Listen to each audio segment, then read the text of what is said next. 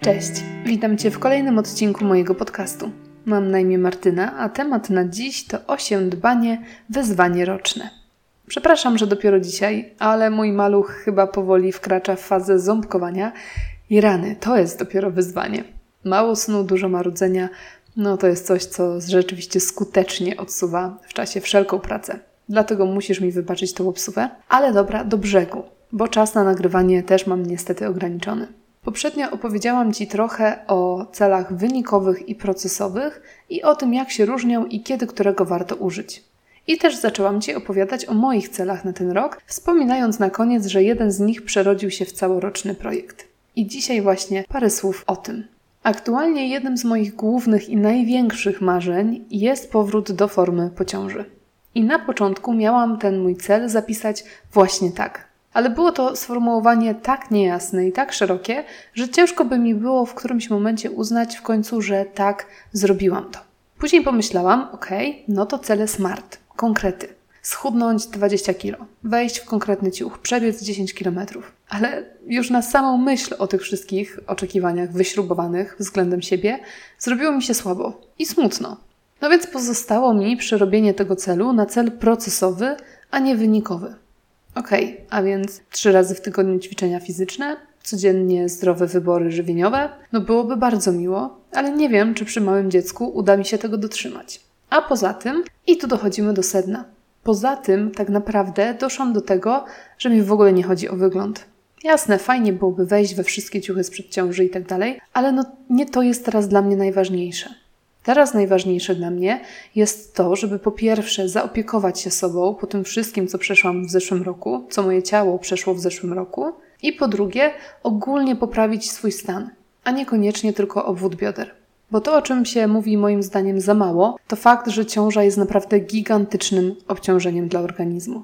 I ten organizm niesamowicie obrywa przez te 9 miesięcy, przez sam poród, niezależnie od tego, jaki ten poród jest, i przez miesiące po kiedy wszystko próbuje wrócić do normy, tylko że naraz i w krótkim czasie. W efekcie, tak przynajmniej jak to wygląda u mnie, obecnie jestem parówą z zerową kondycją, nadwagą, bólem wszystkiego i jedyne co mam to powera w bicepsach od dźwigania 7-kilowego malucha.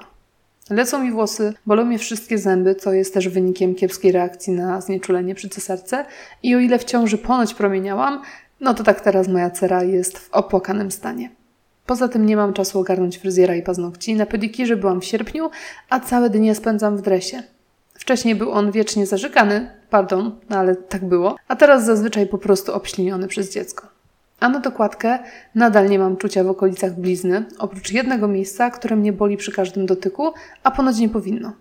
Jestem przy tym wszystkim turbo zmęczona i zawalona zajęciami związanymi z dzieckiem i domem, który jest na mojej głowie. A nie chcę tak. Nie chcę być obolała, przemęczona i zaniedbana.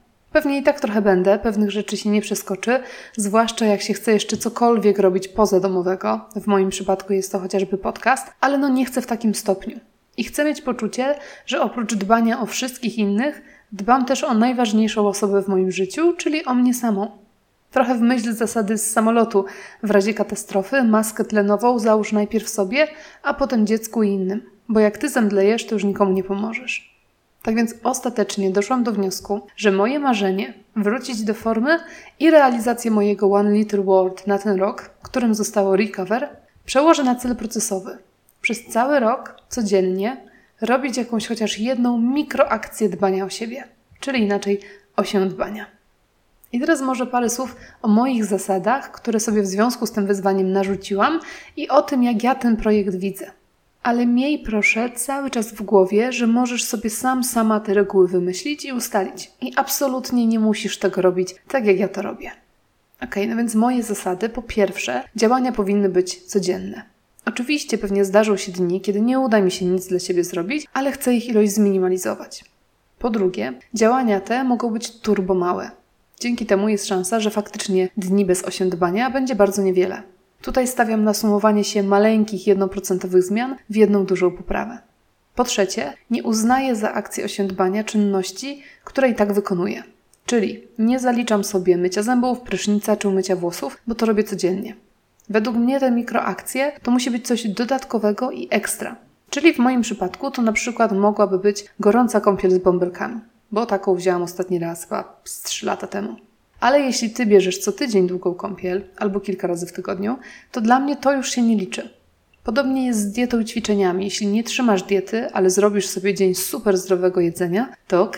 Ale jeśli na co dzień starasz się jeść zdrowo, to dla mnie to się do tej akcji konkretnej nie zalicza. I ćwiczenia, jeśli nie ćwiczysz w ogóle, ale danego dnia postanowisz się porozciągać, to jest to dla mnie osiądbanie, ale jeśli od paru lat chodzisz trzy razy w tygodniu na siłownię, to dla mnie ta siłownia do tego konkretnego wyzwania się nie liczy. Na tej samej zasadzie w moim przypadku nie liczą się spacery, bo z założenia chodzę na nie trzy razy dziennie z psem. Chyba, że któregoś dnia zapakuję dziecko do wózka, wezmę psa i męża i pójdziemy na długi spacer do lasu albo na jakiś pagórek, co będzie czymś nietypowym. Wtedy. Okay. Albo jeśli zamiast z całą rodziną pójdę gdzieś sama, poplątać się po mieście. Wtedy też będzie to dla mnie akt samomiłości. No i czytanie. Dla Ciebie może to być akt osiądbania, jeśli znajdziesz chwilę z kawą i książką i sobie spokojnie poczytasz dla przyjemności. Ja czytania do projektu nie wliczam, bo staram się czytać i tak i często robię to w ramach pracy nad podcastem, a więc nie jest to tylko przyjemność, ale też czasem obowiązek. I tak bym mogła mnożyć przykłady, ale chyba już mniej więcej czujesz o co mi chodzi. No i na koniec, najważniejsza zasada, czwarta. Akcja ma wpływać pozytywnie na moje zdrowie fizyczne i lub psychiczne. I ogólnie ma poprawiać mój stan. Na początku miałam to sobie zapisać tak, że powinna sprawiać mi przyjemność, ale no niektóre akty samomiłości przyjemne nie będą. Jak, nie wiem, pobieranie krwi do badania, czy wizyta u dentysty. Ba, dla mnie ostatnio nawet wizyta u fizjoterapeuty na masażu jest męką i godziną walki o przetrwanie. Więc tej przyjemności za wiele nie ma. Ale ostatecznie jest to coś, co poprawia mój stan i w dłuższej perspektywie przyniesie mi ulgę. Więc w tej zasadzie nie musi to być przyjemna mikroakcja, ale musi pozytywnie wpływać na moje zdrowie i poprawiać mój stan. No i teraz dla każdego to będzie coś innego. Dla kogoś osiądbaniem będzie właśnie czytanie z kawą, spacerowanie i wykonanie porannego makijażu. Dla kogoś innego to jest codzienność, więc osiądbaniem będzie długa kąpiel i dzień zdrowego jedzenia. Dlatego nie powiem Ci, co masz robić w ramach tego wyzwania, o ile oczywiście zechcesz się przyłączyć. I tak jak wspominałam, ja sobie zakładam codziennie inną akcję, ale Ty możesz to totalnie zrobić po swojemu. Na przykład pracując co miesiąc nad innym nawykiem. I na przykład planując luty miesiącem zimnych pryszniców, czy szczotkowaniem ciała, czy miesiącem bez cukru. To jest w 100% Twoja decyzja i Twój pomysł. Natomiast pomyślałam sobie, że gdybyś miał, miała trudności, żeby zacząć, to podpowiem Ci tutaj, co ja planuję w ramach mojego rocznego wyzwania. Oczywiście to nie jedyne akcje, pewnie coś wymyślę jeszcze w trakcie. No i też zamierzam część tych czynności wykonać więcej niż raz. Ale tak na początek garść pomysłów. Od razu dodam, że w opisie tego odcinka na stronie tematnadziś.pl wrzucę tą listę tak, żebyś mógł, mogła sobie ją wejść i skopiować, wydrukować, zrobić co tam z nią chcesz. A więc w ramach akcji 8 dbanie w roku 2023 możesz na przykład pójść na spacer, najlepiej gdzieś do lasu czy w góry na trekking, żeby pooddychać czystym powietrzem. Zrobić sobie peeling całego ciała. Polecam zwłaszcza panom, bo z mojej obserwacji panowie rzadko to robią i nawet nie wiedzą, że można, a jak już poczują, jakie to jest przyjemne, to później chcą częściej. Wziąć długą, gorącą, pachnącą kąpiel. Zrobić sobie super zdrowe śniadanie, na przykład pożywny koktajl z warzywami, owocami, innymi dodatkami porozciągać się czy poćwiczyć w jakikolwiek inny sposób. Pójść na basen, pójść na fajne zajęcia, zumbę, balet dla dorosłych, lekcje samoobrony, jogę czy squasha. Zrobić sobie regulację i lub henne brwi. Pójść na manikir, pedikir, do kosmetyczki, na masaż, do fizjoterapeuty. Ale też w ramach mikroakcji umówić się na którąkolwiek z tych wizyt. Zrobić sobie kontrolne badanie krwi, cytologię, USG piersi czy jakiekolwiek inne badanie, które powinieneś, powinnaś zrobić pójść do dentysty, dermatologa, trychologa czy jakiegokolwiek innego lekarza, którego potrzebujesz zobaczyć, lub umówić się na którąś z tych wizyt.